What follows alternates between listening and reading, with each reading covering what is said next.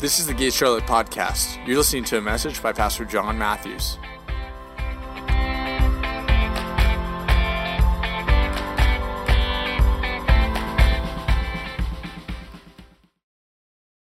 I want to just throw this out there. I'm going to give you guys a heads up, and that way you can mark it down, even though it's.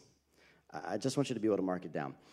We've been trying. We've had some things that have kind of given us some road bumps. For we had a conference planned uh, for the upcoming year, 2019. Last year we had probably the most impacting conference we've ever had. It was called Reformers Gathering, and it was the first of its kind. And we had no idea the influence that conference would end up having. Um, just it was so neat. We sold these T-shirts that say on the front of them. We still sell them. They're called. They say Reformer across the front of them. And after the conference, I was seeing these T-shirts. No joke. I was seeing them on commercials, on TV. I was seeing them on different ministers all on Instagram wearing this T-shirt. And you begin to see that there is a hunger right now that we are not only limiting to what God's doing into the earth to reviving, but reforming. Okay. Okay, all right, let's try that again. If we revive and don't reform, we'll always just be needing another revival. That's why so many people just live off revivals.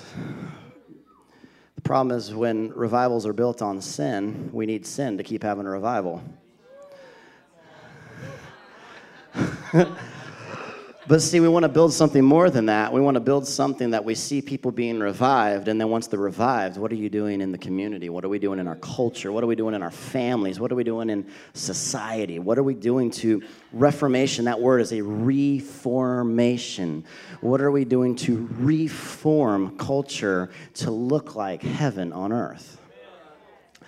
And I don't want to just have revival services, those are exciting, but there's a next step that's called reforming. And so, all right, I'm preaching from an announcement I was supposed to make. You're all holding your phones like, what were you going to tell me? See, this is what I do, and this is where I get in trouble. All right, April 26th, 27th, and 28th is looking like 99% this is going to be, we're doing Reformers Gathering again next year. And I've already lined up some speakers. I'm not going to tell you all of them, but uh, one of them I I'm really excited. I didn't think I could get it, and they jumped on coming. And you'll find out as soon as I get the for sure yes. So I'm going to leave you hanging on that. Yeah, buddy, how do you? Oh, feels good. Uh, so, I can tell you that Bill Vanderbush will be here for sure. He'll be back. Um, Bill, Bill loves this house, guys. He loves this house. Uh, oh, you missed it, pal. You missed it. Ask your wife, Mrs. Announcements back there.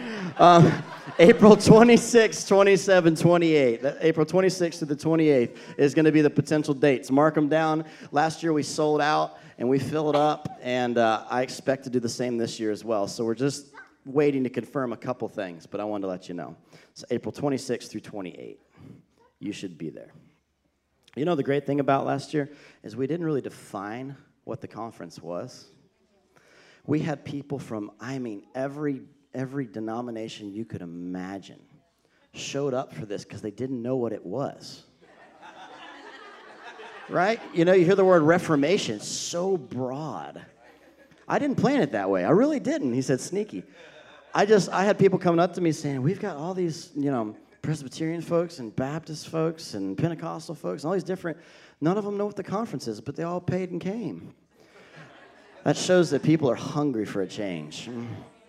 And so that's actually what I'm going to talk about for a few minutes this morning.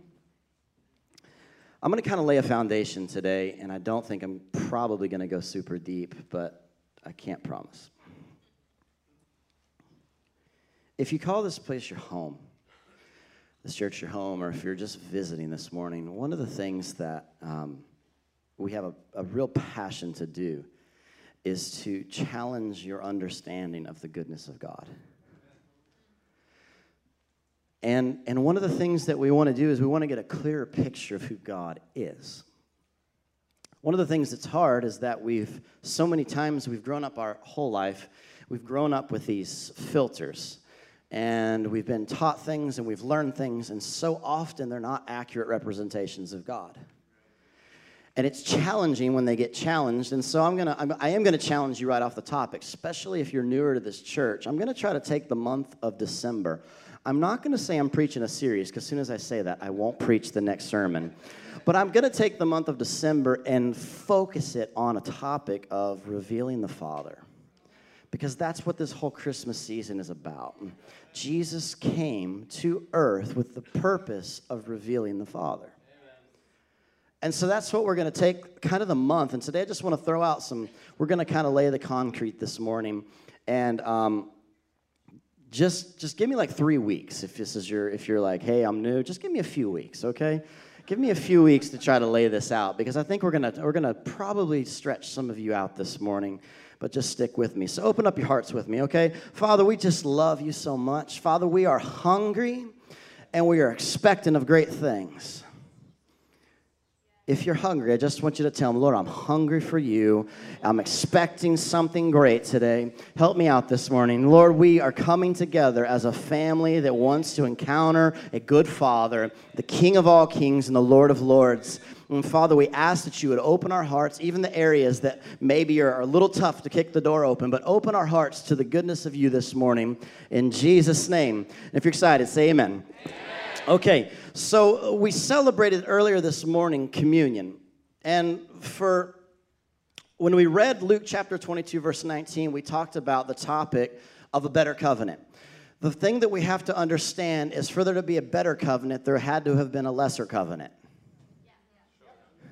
It's really important that we just understand that right off the top. It couldn't have been better if there was something as good or better before. It's not a trick question, I promise. It's really simple. It's better it's better than what it was before, and that we no longer live under what there was before.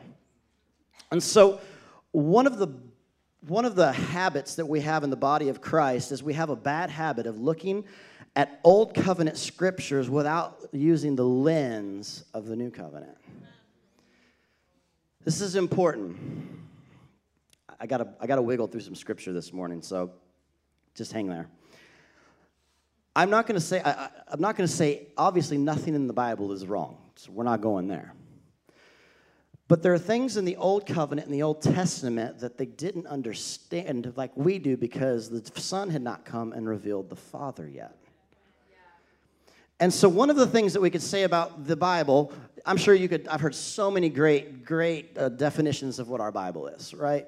One of them that I don't think is that great is a man is some people call it a, a, manual for life. My problem with calling it a manual for life is the idea of a manual is that you need it because the creator is not present to help you. That's why I need a manual. If I had the creator sitting next to me, say, "Well, do that, that, that, that." Ah, I got it. Da da da da. A manual would say he's not around, so I need this because he's not here to help me. I don't think it's a real accurate representation of a manual, but I get the thinking of that. One of the things, though, I would say is that the Bible is actually a journey of mankind understanding the goodness of the Father. I believe it's a journey of mankind that they have walked this journey where, in the very beginning, they understood his goodness. Adam and Eve got it in the very beginning. But then, you guys know your Bible, sin came in and from that point until all the way over here at the cross, there was a journey happening with mankind of trying to understand the goodness of the Father. And so when we look at scriptures that are in the Old Testament and the Old Covenant, it's, it's like for me to say, okay, take my daughter. I've got a six year old little girl. I'm not going to ask her how to drive the car. Adeline, how would you exactly drive the car? Now, my six year old would probably tell you how to drive the car because she's like leadership quality, man. But she, she I'm not going to get mad. Adeline, come on, you don't know that? I'm not going to talk to my daughter. Wait a minute, you don't understand how. Why? Because she's not in that place in life yet where she has come into a revelation of how to drive a car. People in an old covenant had not yet had the Son walk on the earth, and they had not yet had a revelation of who the Father is. So it's not what they say is wrong, it's that they haven't come into a place in life yet where they understand it. The problem is, is if you create your theology and your understanding of the Father based on a people that had yet to have a revelation of who He is. Oh boy. All right. You're, you're with me. I know you are. I can feel it. You're with me. I, we, have, we have to get this because it's, if so many people come to me, and I'm, I'm really good about it. I just usually smile and nod. That's, that's how I roll. Because people pull out these really like out of context scriptures that are not a part of the new covenant, which is what we live inside of, and they're throwing them around. And I get it, most of the time we don't understand it, but if that's your understanding of the Father, man, that's tough. And there, there's this thing that he, the whole purpose of Jesus was to come and reveal the Father, to reveal him to a people that, that didn't know him. They knew about him, they had prophecies, but they not had a revelation of who the Father was. And, and the reality is, is much of the Old Testament is, is, if you read it, it's a question that Jesus was the answer. They were asking questions about this, this God, and then Jesus shows up and he's the answer to the questions that they had. If you're with me, say amen.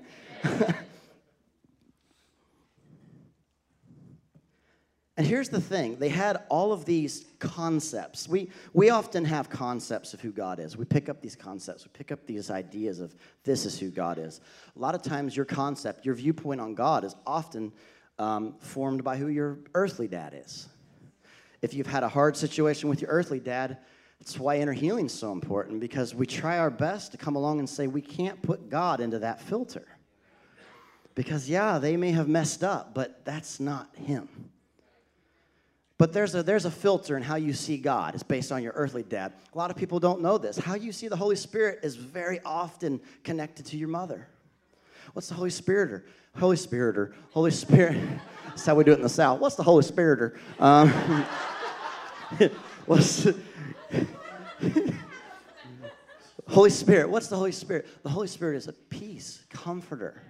So often, not always, but so often, the mother is the one that kids run to when they need comfort and peace. But when you've got a bad relationship with mom, guess what gets a really bad? You get this filter on Holy Spirit. And so there's so many things that could, it, it, doesn't have to be parents, it could be preachers, it could be teachers, it could be a Sunday school when you were five years old that scared you every time she talked or he talked.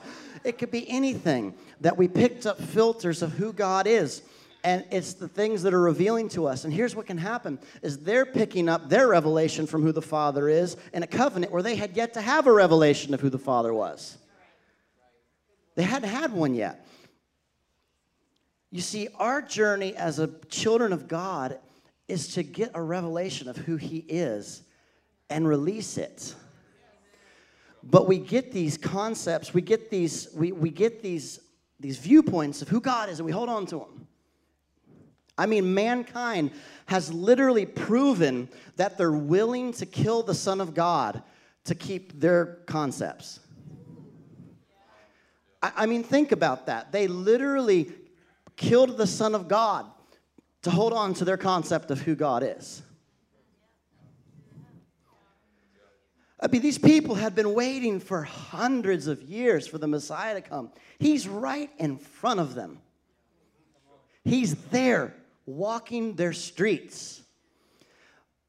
But because he didn't come like they thought, they had the idea that he was going to come and overturn kingdoms and all this. And, you know, he's doing it in the spirit realm. It's happening. But it wasn't, it wasn't who they thought he would look like. And so here he comes. He comes in. And he's, he's you know, we, we read the Christmas story uh, on Friday night at the Christmas lighting. And, and he comes in and he's, he's wrapped and he's in these strips of cloth and he's he's there's this meek humble entry into the world they weren't looking for that in a messiah they were looking for a messiah to come down from heaven and shake the place up like physically like destroying the kingdoms of the world.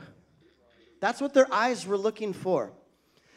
We can be the same way if your eyes are looking for something that's not him. He can stand in your face and you don't see it because your eyes are looking for something else.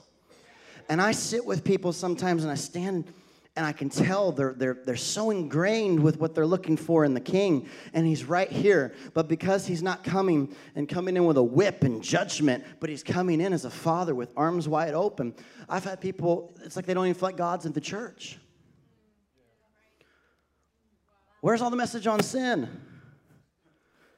I don't have to teach people about sin. It's pretty natural. You'll figure it out. There's one thing I've learned I don't have to teach people how to sin. And I don't have to always talk about it. One of the greatest pieces of preaching advice I'd ever heard was Bill Johnson. He said, What you preach is what you get. He said, If all you ever preach on is sin, all you're going to have is a church full of people that sin. He said, If all you ever preach on is sons and kings and priests and friends of God, guess what you'll have a church full of? Sons and daughters and kings and priests and friends of God. So, how we see Him, this is why I want to get into this piece about revealing the Father because how we see Him is so huge in how we walk through life. When we worship, it's hard to come in and open up our heart and be tender and open to a God that we think is going to send us to hell if we mess up.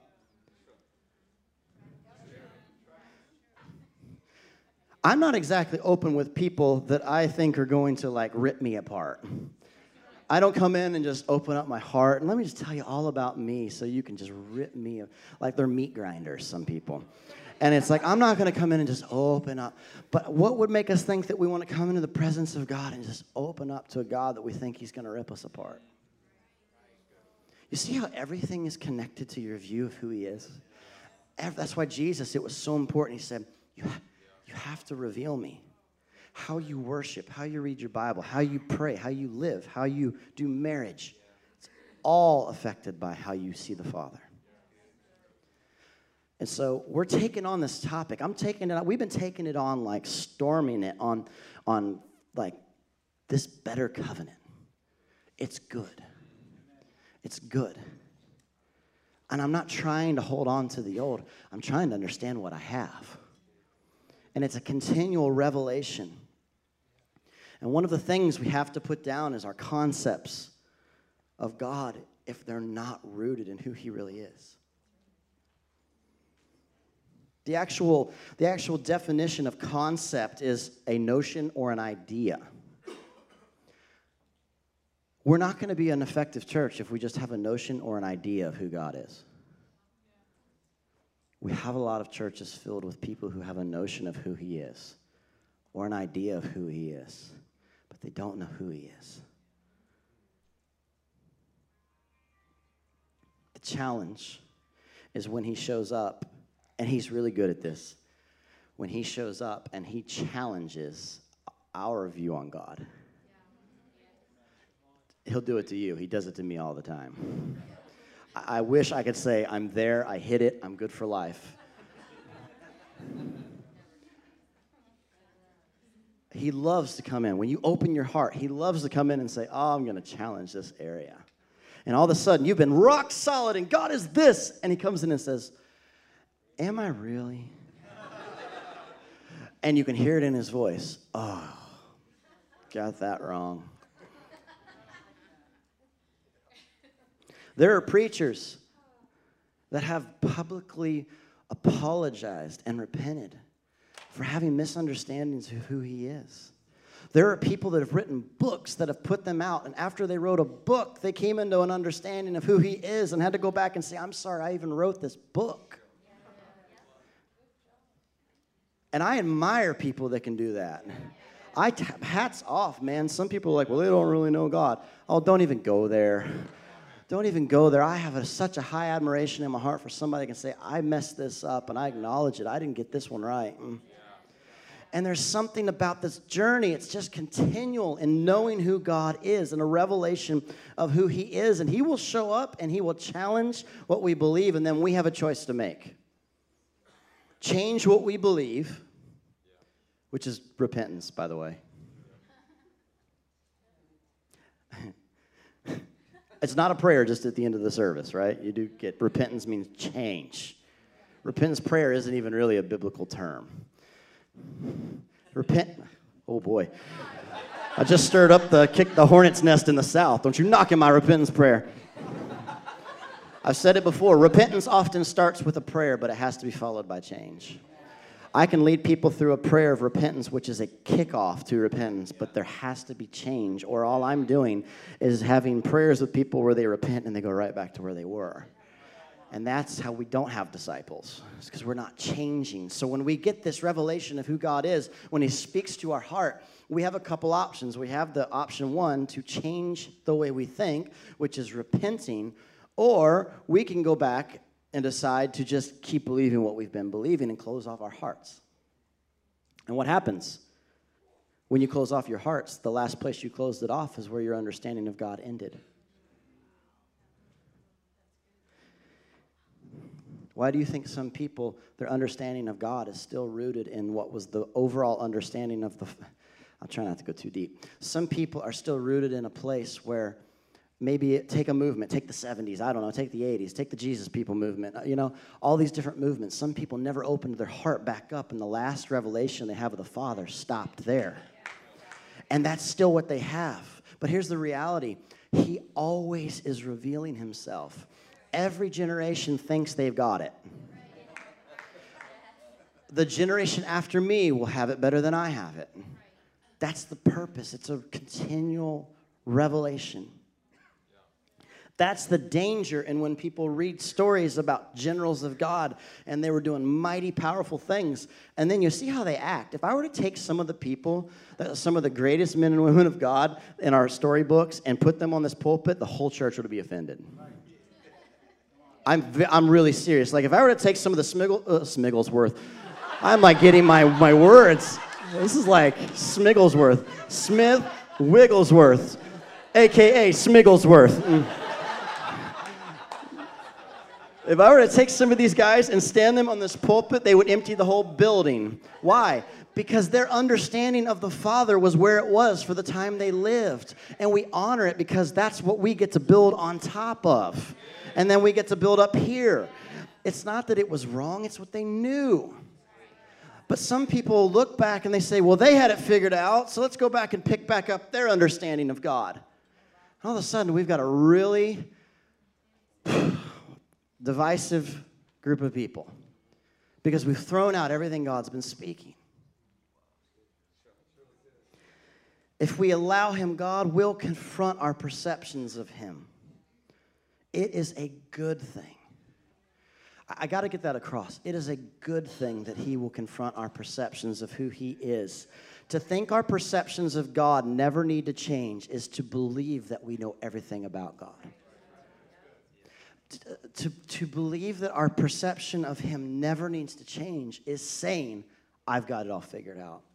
The problem with that is, is there's some scriptures in Revelation that talks about the angels and the cherubims and the seraphims, and they surround his throne, and they say, Holy, holy. What happens? They see a new side of him. Holy, holy. What happens? They see a new side of him. Holy. All eternity, he is showing them a new side, and they go, holy, holy. We're always seeing a new side. Most arguments in the church are from two different people seeing two different sides of God. Well, I see the holiness of God. Well, I see the love of God. I see the justice of God. Justice and love people have a hard time.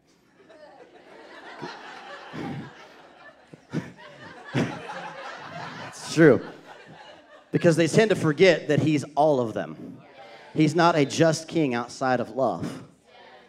And he's not holiness outside of justice. He's all of them. And people fight because that's what they've seen of God. What would it be, though, if we would open our heart to when someone comes in and say, I've seen this side of God? Let me tell you a little bit about it. I've, t- I've experienced the love of God. And all of a sudden, your heart begins to open because he loves confronting perceptions of who he is. Thank you, Jesus. Why is this so important? I said this last week, and I'm going to try to tie this in as quick as I can. Heaven was never meant to be just a destination for us. Heaven was always meant to be for us a model, right? It was always meant to be a model. The, the Lord's Prayer, Matthew chapter 6, verse 9 through 11, is the Lord's Prayer Our Father who art in heaven, hallowed be thy name. And in the passage, he makes this really, really core foundational remark. He says, On earth as it is in heaven. Well, well what's the deal? You see, this, this, this phrase is like the foundation of apostolic ministry. Like this, this phrase right here, on earth as it is in heaven, is the foundation of an apostolic ministry. If you don't understand what an apostolic ministry is, really quick, like one minute history lesson. Apostle, the word came from the Romans when they would send out an armada of ships. They would send out this whole armada of ships. The lead ship in the front was the armada ship. Apostleship. Apostleship. That's why I need a wife. She's really great. She's like, nope, got that one wrong. It's all right. Between the two of us, we got a pretty good sermon. She's like, nope. Yeah, that's it. Mm. The first ship in the front, you've got the apostle ship. What's the point of this ship? The point of this armada of ships is that when the Romans would, they would conquer a new land, they would take this armada of ships, they would send them into this foreign territory. Why? Because they wanted it to feel like Rome. And what they would do is that these ships would go in there and they would introduce the road systems, their school systems, their language, everything. Why? Because when the king set foot in a new land, they wanted it to feel like home. Okay, there's your, there's your history lesson on the word apostle, where it came from. Now that you've got that, you guys, the Father said, on earth as it is in heaven. Why? Because when He comes and steps foot, He wants it to feel like home. Your job in an apostolic ministry is that we go into land that was, that was taken by the enemy. We take it back and we say, all right, now that we did that, Matthew, whatever that is, Matthew chapter 6, verse 9, on earth now as it is in heaven, now we need to take the kingdom that our Father knows as home and bring it down to this area we've conquered. And when he shows up on a Sunday morning and walks through this room, this feels like home. This feels like home. But here's the thing about all of this is that our, our how we see the Father is so huge. Because how we see the Father is how we see the King, and your how you see the King is going to represent the kingdom. So if you think he's a really, really, you know, harsh, controlling, mean king, well, then the whole kingdom must be full of harshness and control. You see how you see the king represents the kingdom. Your interpretation of the kingdom is based on who the king is. And if you have a bad idea of who the king is, how can we advance the kingdom? How can we represent him well? The word, how can we represent him well? You see how it goes everywhere? This filter of Jesus this filter of the Father. And here's the beauty of the Bible you get to know the end of the story before you read any of it. You get to read what Jesus did, you get to know what he did. And then you get to read it. We should read it through the context of, like Mikey said, we've won. If you go back and read in the Old Testament things without the context of we've won, it's scary. There's a lot of scared people when they read it without knowing you've won. But when I come in knowing I've won, I'm his son, I'm good. Yeah, I got to face things, I got to face trials, but you know what? I've won. I'm just, well, then what are you fighting for? I'm enforcing the victory I already have. I enforce it. We're victory enforcers. Call it that. That's your new word for some of you that won't like, like you really like, like spiritual warfare. Change your word. We're victory enforcers. That's what we're doing. We're fighting and bringing victory in and enforcing what's already been won. You're not fighting to win, that was done. He can't win it any more on the cross than he already won it. To say that we still have to win means he didn't complete it on the cross. We have to enforce what he already won. Come on, that's Jesus I'm telling you, he's speaking on that one. Jesus. The beauty is that we know the end. The filter we have, the filter that we look through, the filter that we need to use for everything with the Father is Jesus. He's perfect theology. He's a perfect understanding of who God is. He only did what he told him to do, he only said what he told him to say. That's what he did. He said what he was saying. I'm telling you, so many people would need less counseling if they just don't say what Jesus is not saying.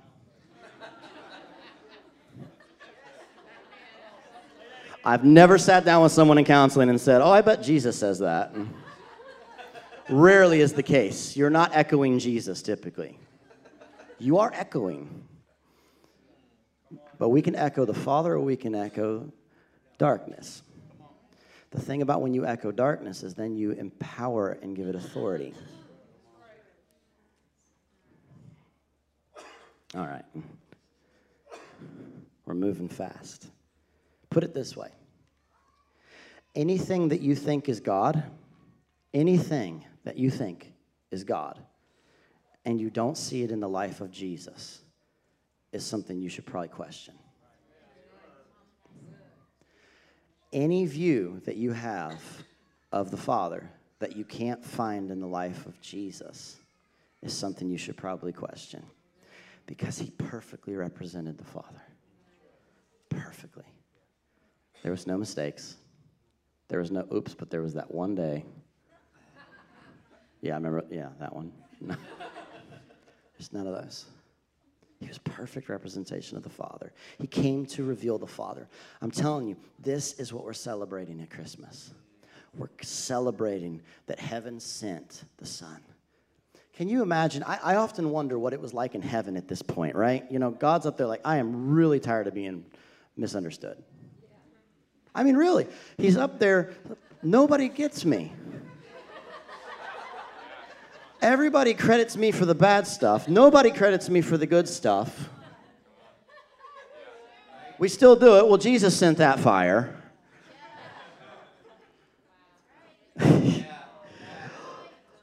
Because he's, you know, obviously he doesn't love his kids in California.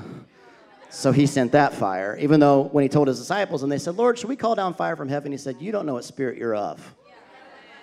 So next time someone says that the fire is sent from heaven, it's going to be hard to line that up with his person, with his character from when he told the disciples, "That's not from me. Don't do that."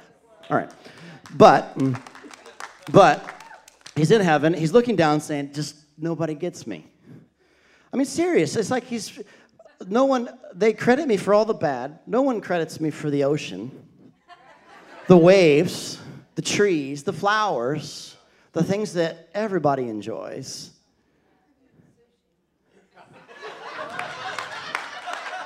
Somebody said sushi. That's questionable. That's all I'm saying. It's questionable. My wife just got hit by the glory. She's.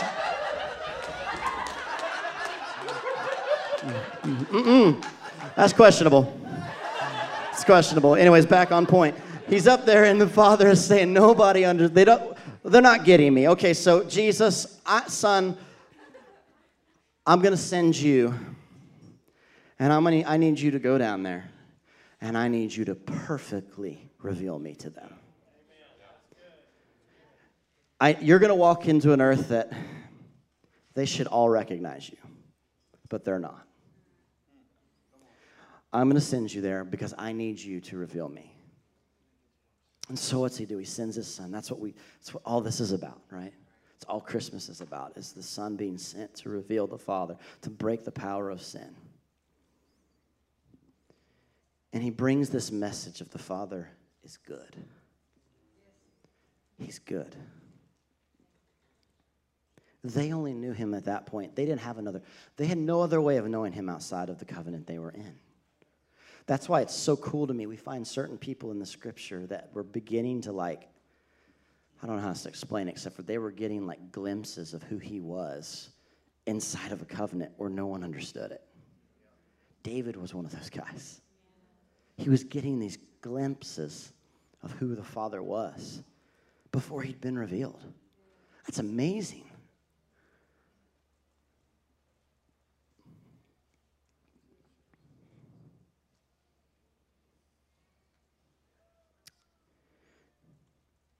David was a passionate lover of God. Isn't it interesting that it was a it was a boy who worshiped in a field? That was the criteria for someone that was going to lead a nation and get to see pe- these glimpses of God before it was time. He was a worshiper. More can happen in worship in a Sunday morning. I was singing this morning, and God just so simple. He spoke to me. He, I, start, I, I sing like random stuff during worship. If you stand around me, you could hear really random stuff because I just sing what the Father puts in my heart. And I just sung this one line. I sung, A whole lifetime of pain is gone in a moment of your presence. And it hit me. Yeah, we all know that, right? We say it, but really think about it. An entire lifetime of pain in a moment in his presence can be erased. It hit me. And David, that's why he was qualified for greatness. He was a worshiper.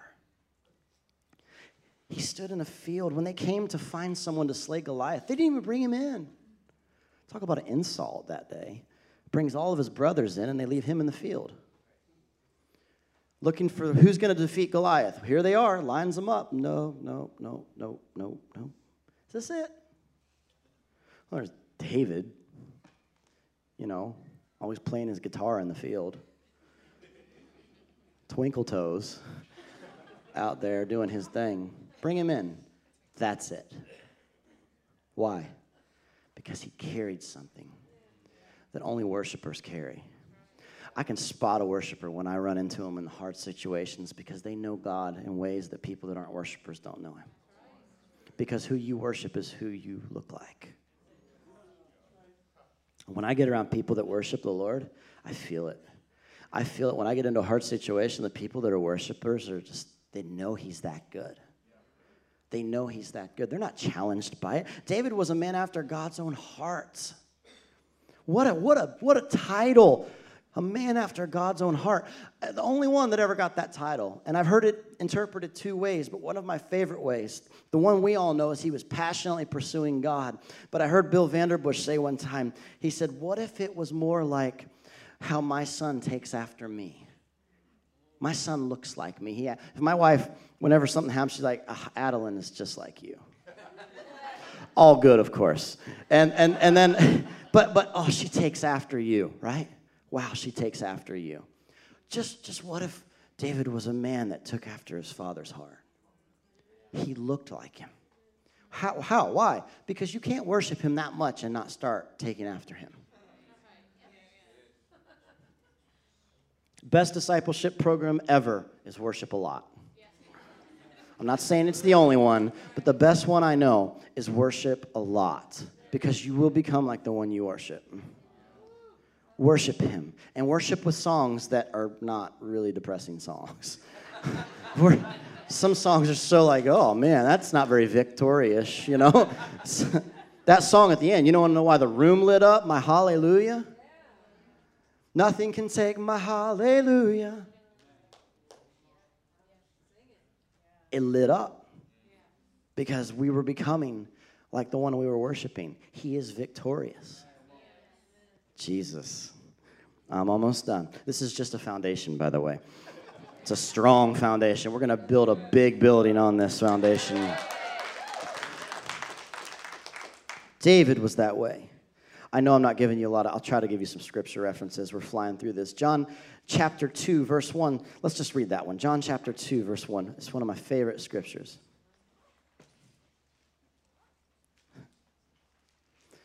John chapter 2, verse 1 messes with a lot of people's understanding of God. It said on the third day, a wedding took place at Cana in Galilee, and Jesus' mother was there. And Jesus and his disciples had also been invited to the wedding. And when the wine was gone, Jesus said to him, They have no more wine. Woman, why do you involve me? Jesus said, My hour has not yet come. Everybody say, My hour has not yet come. And his mother said to the servants, Do whatever he tells you. Anyone see a breakdown in this passage? Jesus, well, first of all, Jesus says, Woman, my hour has not come. There's definitely a cultural change since then. If I spoke to my mom that way, my, my hour would have come. Trust me. woman, but Jesus says, Woman, my hour has not come. All the good southern boys in the room just shut down after they hear that word. Like, he says, My time has not yet come. And she says, Do whatever he says.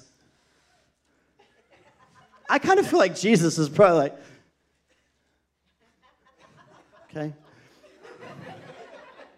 now, wait a minute. Because this completely throws off the, well, God willing card that we all use. Well, I would love for that to happen, you know, Lord willing.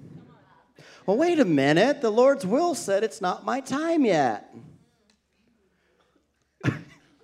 I'm not going to go too deep in this or I'll really get in trouble. But then his mother says, Well, wait a minute. Go ahead and do that. Now, I could really try to go in territory I'm not qualified to go in in theology, but I know this much. He makes room in his will for you and me. It's the best way I can say it. Is he makes room in his will for his children and their opinion. The best way I can say it is that people, well, wait a minute, I thought God was calling all the shots. If you believe God's calling all the shots, that's depressing because that means all the bad things going on, he's calling the shots. You see why people people that we've we've grabbed these these these phrases and people think, well, God calls everything, but wait a minute. You want to know one of the biggest questions I answer from people that aren't Christians? If God's good, why does he do so much bad stuff? Here he is again, sitting in heaven. Why am I getting credited for all the bad stuff that I didn't do?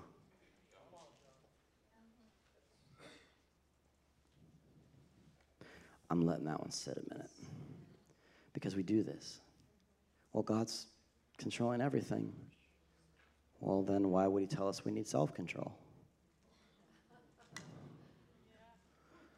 If God controls everything, that takes away the responsibility of self control, so that's the easy way out. You know how I see it, and this is how I see it. I see a God who is guiding us, that He wants us to go to a certain place and he's guiding us. He's guiding his kids. But he's not, you know what? What happens? They take a, sometimes we take a step off the journey. It's not his heart. And he'll wait right there till you come back. And you can go off and do your little wild thing, and then, oh, that didn't work. Coming back. All right, good. Come on. A controlling God would have you by the collar and would force you down that journey. And some of you, that's your representation of a father. But he's guiding, he's guiding us. Mary, he said, No, it's not time yet. Have you thought about Mary? Have you thought about the position she was in? Have you thought about that she knew from the moment she was pregnant with him that he was coming to destroy all of the sin on the earth? Have you thought about she'd waited 30 years at this point? Sometimes I hear people like, well, you know, God called me and it's been like 18 months now. And here's Mary 30 years of carrying a promise that her son is the Messiah. 30 years of stewarding a promise, 30 years of holding this thing, saying, everywhere, imagine everywhere she went, she saw the fingerprint of sin, and she knew my son is the answer. But 30 years, nothing happened. Mama hit her point. she was at a wedding. All right. Wait 30 years. It's time to do a miracle. It's not time yet. Do what he says disciples are like, listen, all right, I'm obviously having some flexibility with this verse at this point, but they're like, we're listening to her. And we're, we're, we're going to get the, we're going to get the barrels and bring them back to you. He does the miracle. Why? Because she had a relationship with him that what she said was a part of what he was going to do. He wasn't this, I'm stuck on this, I'm not moving. He welcomed her into it. It's hard to explain. Would be one of the questions when I get to sit before God and say, Could you really break this one down for me? There's a few of those. That's a big one. Could you break this down for me? I'm going to bring it to a close, guys. Mary stepped right in into the middle of God's will and pulled on the heart of Jesus. Let's end with this. You see, we see this passage in Psalms chapter 67. It says, May God be gracious to us and bless us, and make his face shine upon us, so that your ways be, may be known on earth and your salvation among all the nations. This is so cool. Again, glimpses of a new covenant. There was a glimpse of something coming. He understood the goodness of the Father. Let your face shine upon us so all the world will know that you're good and come into relationship with you.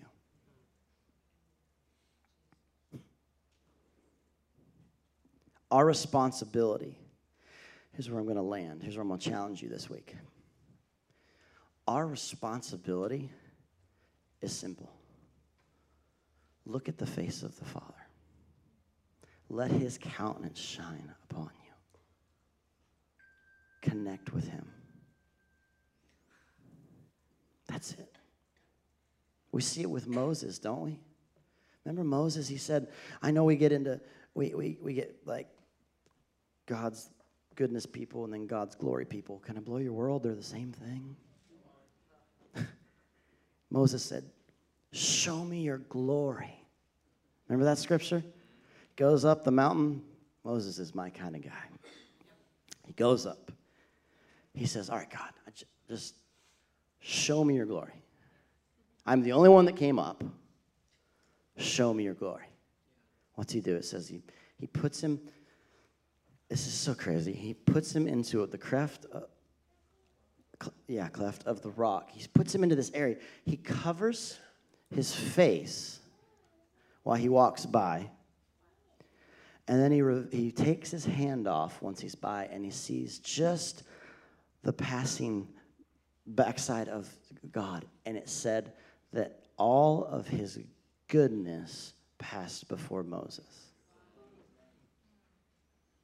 What are you praying for when you say, God, send your glory? You're saying, God, send your goodness. If your definition of glory is not rooted in goodness, it's not accurate. I'm going to show you an example and we'll close on this. Tiffany, come on up here a second. Andy, let's do this real quick. Kill all the house lights and the Christmas tree. Oh, wow, that was like done. I want to, this is really simple. Tiffany, just stand in where you stand normally. I want to show you, here's, here's what we do. I was thinking about this while I was preparing. When we're not connecting, he said, let your countenance shine upon me so that everyone will know by what I carry that you're good. When we don't understand, when his countenance is not shining upon us, let's do, let's do the, the rear one first, okay, Andy? Let's see if we can do this. We never even practiced this. That's what you've got. It's cool, right? But we've got people that are walking that his countenance is there, but it's not. You see, our face was created to shine with a countenance. And then the countenance that we carry is good, and it draws the nations. And he said to him, He said, Moses said, Listen, show me your face. The only scripture where Moses' face shone with the glory of God was when he saw the goodness of God. Go ahead and do the front one, Andy.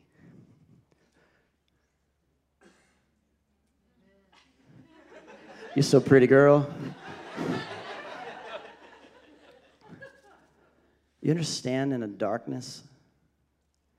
I mean, look, how can you not? Where does your eye go to? What is the light radiating off? It's where your, it's where your eyes go. It's what you focus on. What do you think it means when in the, in the scripture it says, then the glory of the Lord will cover the earth? All right, let's hit that one last. And the glory of the Lord will cover the earth. It's not a prayer and then some cloud and thing goes in the earth, you carry his glory. As the earth begins to experience the, the countenance of the Father, as the sons and daughters begin to shine, the glory of the Lord covers the earth. That's what it means. We've got it wrong if we're just praying that he'll do something. He already did it. He died. He rose from the dead. He has put you in a new covenant that says, Now just let my face shine upon yours. And from that, the, the earth will be drawn to me. You can turn the regular lights on, Andy. You can, thanks, babe. It's that simple. It's, it's, I'm, I'm telling you, we've, we've done the best we know how, but we can get on our knees and we pray, Lord, send the glory of the Lord on the earth. And He's saying, Look at me and reflect me. That's it. Well, Lord, you don't know how bad I am. He's not looking at that. He's looking at his son and his daughter. He's saying, just shine. Just shine.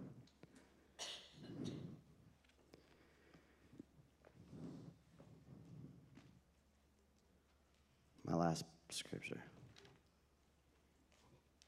John 17, verse 18. He says, As you sent me into the world, I have sent them into the world. Here's my challenge to you guys as we come into the Christmas season represent him well. Represent him well. I challenge you to challenge yourself on your understanding of his goodness.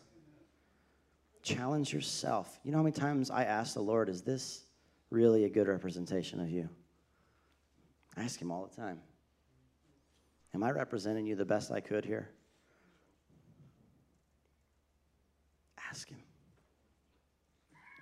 Let's stand up.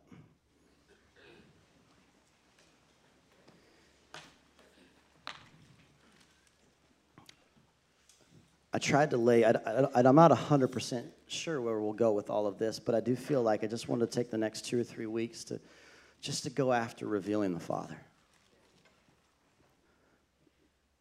And I'll probably, I, I hinted at things about the covenants and all that, and, and, and it's so hard to talk about those without going super into deep teachings. And I know that Sunday morning platform is not usually the best way to do that, but I'm going to try to just bring more and more clarity to it because people have questions. If God's good, then why does He do this?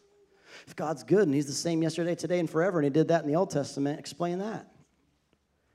These are questions that we need to have answers to. And I'm telling you, He's so tired of being credited for things that were not His heart. I want to be people that credit him for everything that's him. I, that's what I want to do. So, Lord, we just, right now, we open our hearts to you. Let's do this at the end, all right? Let's, we open our hearts to you.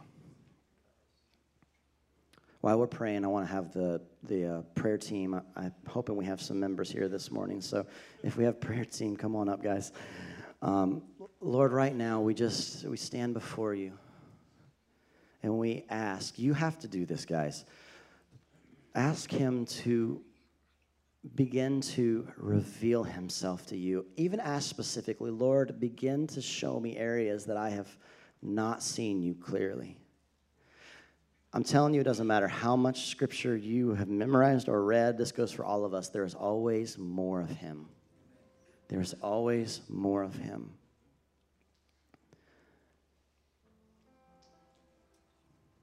The same goodness that Moses just caught just caught the end of you passing by. And when it came down, his face just glowed with goodness. You see, that wasn't in, I, I could go through this all day, but he wasn't in a new covenant. You guys, you are. You get to come before his throne boldly, the Bible says, and say, Father, show me your face you get to see the face. You get to see his face.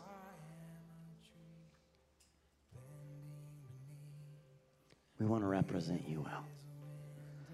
As we come into this Christmas season and there's so so much stuff going on, we want to represent you well. I pray that right now you would begin to open our hearts.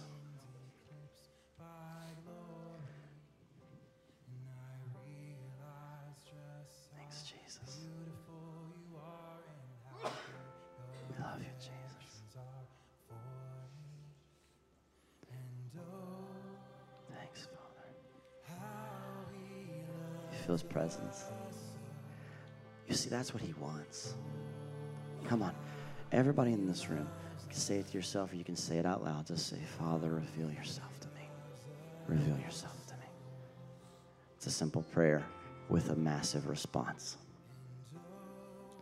Res- reveal yourself to us. Don't be afraid to let him challenge things that have been things you've seen for years. That's part of living a life of repentance. Is we're always changing. We're always becoming more like the one who created us. You want to know what his thoughts over you are? They haven't changed since the very first book of your Bible. He created man and said they're good. He hasn't changed that. He still thinks you're good. So, Father, I release. Here's that thing I felt this morning on impartation. Here's where it is. I was wondering where it would come in. I'm going to release an impartation of the Father's love and an impartation of a revelation of who the Father is. So, if you would, just put your hands out if you're comfortable doing that, like you're receiving something. And in Jesus' name, right now, I just, in the Spirit, I release an impartation, a revelation, an understanding of who the Father is. We release it in the room. We release it in the room. Now you just, just simply say, I just receive it. I receive it. Thank you, Father. Thank you, Father. This morning, if if you uh, we have a team up here that can pray with you that is they can pray over anything if it's a healing physical they just stand with you, believe with you, declare life over you. They're ready to join with you. So if you need anything, I'm going to have you feel free to come up to anyone on the front and have them pray with you. Otherwise, I do bless you. I bless you as you go your way this week. We do, as, as the scripture said in Psalms, we bless you that his face will just shine on you, shine on you, that everywhere you go, that people would be drawn to the goodness of the Father because they've seen his face through your face. I bless you in Jesus' name. Amen.